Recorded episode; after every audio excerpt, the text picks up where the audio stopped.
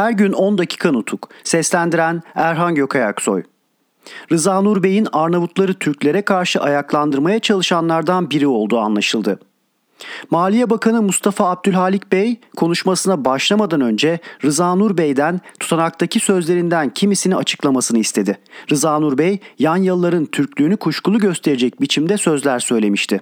Abdülhalik Bey Rıza Nur Bey'in yanlış sanısını şöyle düzeltti.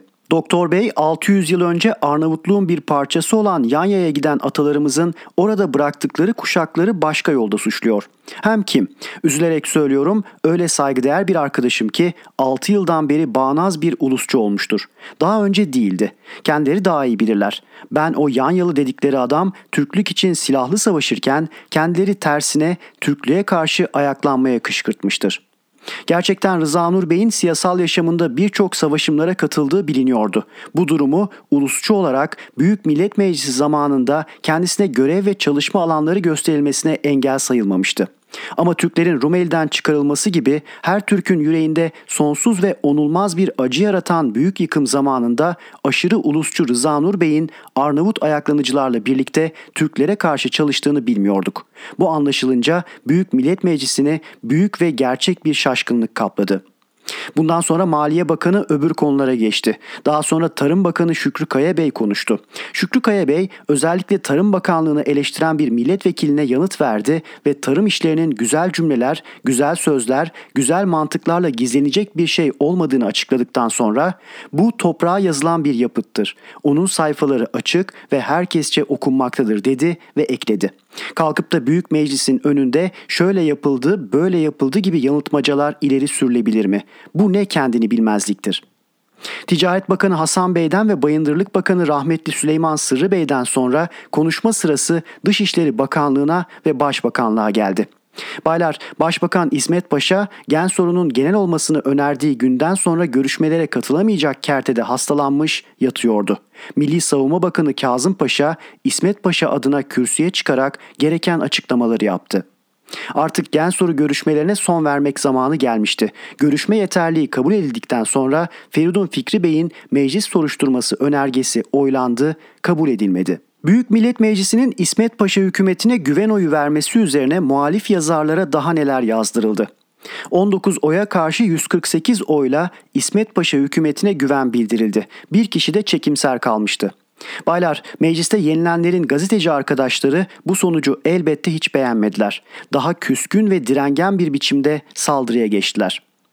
9 Kasım günlü Vatan Gazetesi'nin başyazarı bugünkü yönetim biçimi sözde ulusal egemenliğin en yüksek aşaması olmuştur. Ama hükümetçilerin anlayışı biraz kazılsa hemen hiç değişmemiş olduğu görülür ve bugün gerici sözü yeniden çokça kullanılır olmuştur gibi eleştirilerle doldur.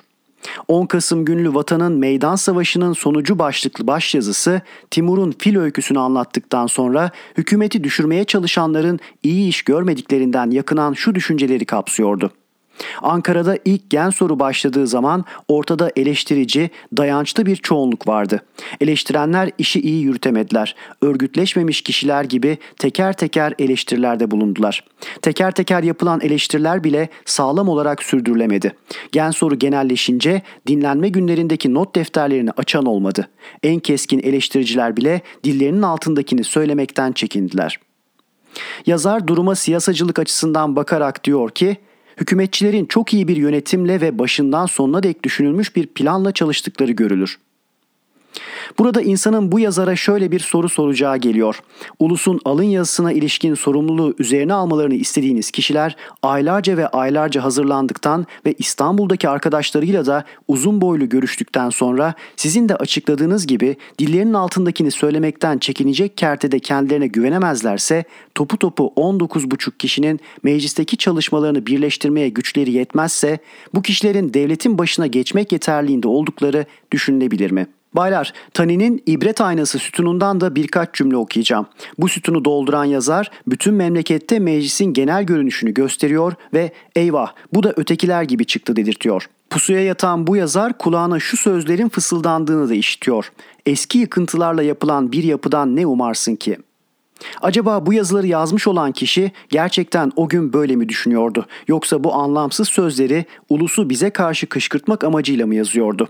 İster öyle, ister böyle olsun her ikisi de doğru değildi. Bu çeşit yazarlar Cumhuriyete kötülük etmişlerdir. Baylar, tevhidi efkarın da alışkanlığı üzere yararsız ve değersiz bir zafer diye yazdığı yararsız ve değersiz yazılar sürüp gidiyordu. Terakkiperver Cumhuriyet Partisi ve en hain kafaların verimi olan programı. Saygıdeğer baylar, komplo konusunu açıklarken ve komplonun meclis içindeki evresini anlatırken önemsiz sanılabilecek kimi ayrıntılara dokundum. Bunda beni haklı göreceğinizi umarım. Hatıra gelir ki her hükümet her zaman gen soruya çekilebilir. Bir gen soruya bu denli önem vermek doğru mudur? Şunu bilginize sunmalıyım ki söz konusu olan gen soru olağan bir gen soru değildi. Komplonun özel bir evresiydi. Bu gen soru oyunundan sonradır ki karşıcılar maskelerini atmak zorunda bırakıldılar. Bilindiği üzere Terakkiperver Cumhuriyet Partisi diye bir parti kurdular. Gizli ellerin düzenlediği parti programını da ortaya attılar. Cumhuriyet sözcüğünü söylemekten bile çekinenlerin, Cumhuriyeti daha doğduğu gün boğmak isteyenlerin kurdukları partiye Cumhuriyet hem de ilerici Cumhuriyet adını vermeleri nasıl ciddi ve ne kerte içtenlikli bir davranış sayılabilir?''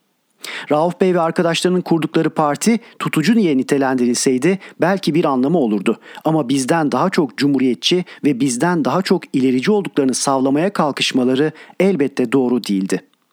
Parti dinsel düşünce ve inançlara saygılıdır sözlerini ilke edinip bayrak gibi kullanan kişilerden iyi niyet beklenebilir miydi? Bu bayrak yüzyıllardan beri bilgisizleri, bağnazları ve boş inanlara saplanmış olanları aldatarak özel çıkarlar sağlamaya kalkışmış kimselerin taşıdıkları bayrak değil miydi? Türk ulusu yüzyıllardan beri sonu gelmeyen yıkımlara, içinden çıkabilmek için büyük özveriler isteyen pis bataklıklara hep bu bayrak gösterilerek sürüklenmemiş miydi?'' Cumhuriyetçi ve ilerici oldukları sanısını vermek isteyenlerin yine bu bayrakla ortaya atılmaları dinsel bağnazlığı coşturarak ulusu cumhuriyete ilerlemeye ve yenileşmeye karşı kışkırtmak değil miydi? Yeni parti dinsel düşünce ve inançlara saygı perdesi altında biz halifeliği yeniden isteriz. Biz yeni yasalar istemeyiz. Bize mecelle yeter. Medreseler, tekkeler, bilgisiz softalar, şeyhler, müritler biz sizi koruyacağız. Bizimle birlik olunuz. Çünkü Mustafa Kemal'in partisi halifeliği halifeliği kaldırdı. Müslümanlığı zedeliyor. Sizi gavur yapacak, size şapka giydirecek diye bağırmıyor muydu? Yeni partinin ilke edindiği sözler bu gerici haykırışlarla dolu değil midir?'' Bakınız baylar bu ilkeye bağlı olanlardan birinin çok zaman önce yani 10 Mart 1923 günü asılmış Cebranlı Kürt Halit Bey'e yazdığı mektuptaki şu cümlelere. Müslümanlık dünyasının kalımlı olmasını sağlayan ilkelere saldırıyorlar. Bu konudaki açıklamalarınızı arkadaşlara da okudum. Hepsinin çabalarını artırdı. Batıllaşmak, tarihimizi, uygarlığımızı yitirmeyi zorunlu kılar. Halifeliği yıkmak, din işlerine karışmayan bir hükümet kurmayı düşünmek, bunlar Müslümanlığın geleceğini tehlikeye atacak etmenleri yaratmaktan başka bir sonuç veremez.'' Baylar, olup bitenler gösterdi ve tanıtladı ki Terakkiperver Cumhuriyet Fırkası programı en hain kafaların ürünüdür. Bu parti yurtta cana kıyıcıların, gericilerin sığınağı ve dayanağı oldu. Dış düşmanların yeni Türk devletini, körpe Türk Cumhuriyeti'ni yıkmayı öngören planlarının kolaylıkla uygulanmasına yardım etmeye çalıştı. Tarih gizli amaçlarla düzenlenmiş genel ve gerici doğu ayaklanmasının nedenlerini inceleyip araştırdığı zaman onun önemli ve belirli nedenleri arasında Terakkiperver Cumhuriyet Fırkası'nın dinsel konularda verdiği sözleri ve doğuya gönderdiği sorumlu yazmanın kurduğu örgütleri ve yaptığı kışkırtmaları bulacaktır. Günlüğünü nafile ve gece namazlarının sevabını anlatan hadislerle doldurmuş olan bu sorumlu yazman Doğu illerimizde dinsel kışkırtmalarda bulunurken kendi partisinin programını uygulamıyor muydu? Masum halka beş vakit namazdan başka geceleri de çokça namaz kılmayı söyleyip öğütleyen adam belki de yaşamı boyunca hiç namaz kılmamış olan bir siyasacı olursa bu davranışın ereği anlaşılmaz olur mu?'' Baylar, yaptığımız devrimin genişliği ve büyüklüğü karşısında eski boş inançların ve kurumların birer birer yıkılışını gören bağnaz ve gerici kimseler, dinsel düşünce ve inançlara saygılı olduğunu bildiren bir partiye ve özellikle bu partinin içindeki tanınmış kişilere dört elle sarılmaz mı?'' Yeni parti kuran kişiler bu gerçeği anlamış değil midirler? Öyleyse ellerine aldıkları din bayrağıyla ulusu ve ülkeyi nereye götürmek istiyorlardı? Böyle bir soruya verilmesi gereken yanıtta iyi dilek, aymazlık, umursamazlık gibi sözler yurdu ilerleteceğim diye ortaya atılan bir partinin ileri gelenleri için özür sayılamaz.'' Her gün 10 dakika nutuk. Seslendiren Erhan Gökayaksoy.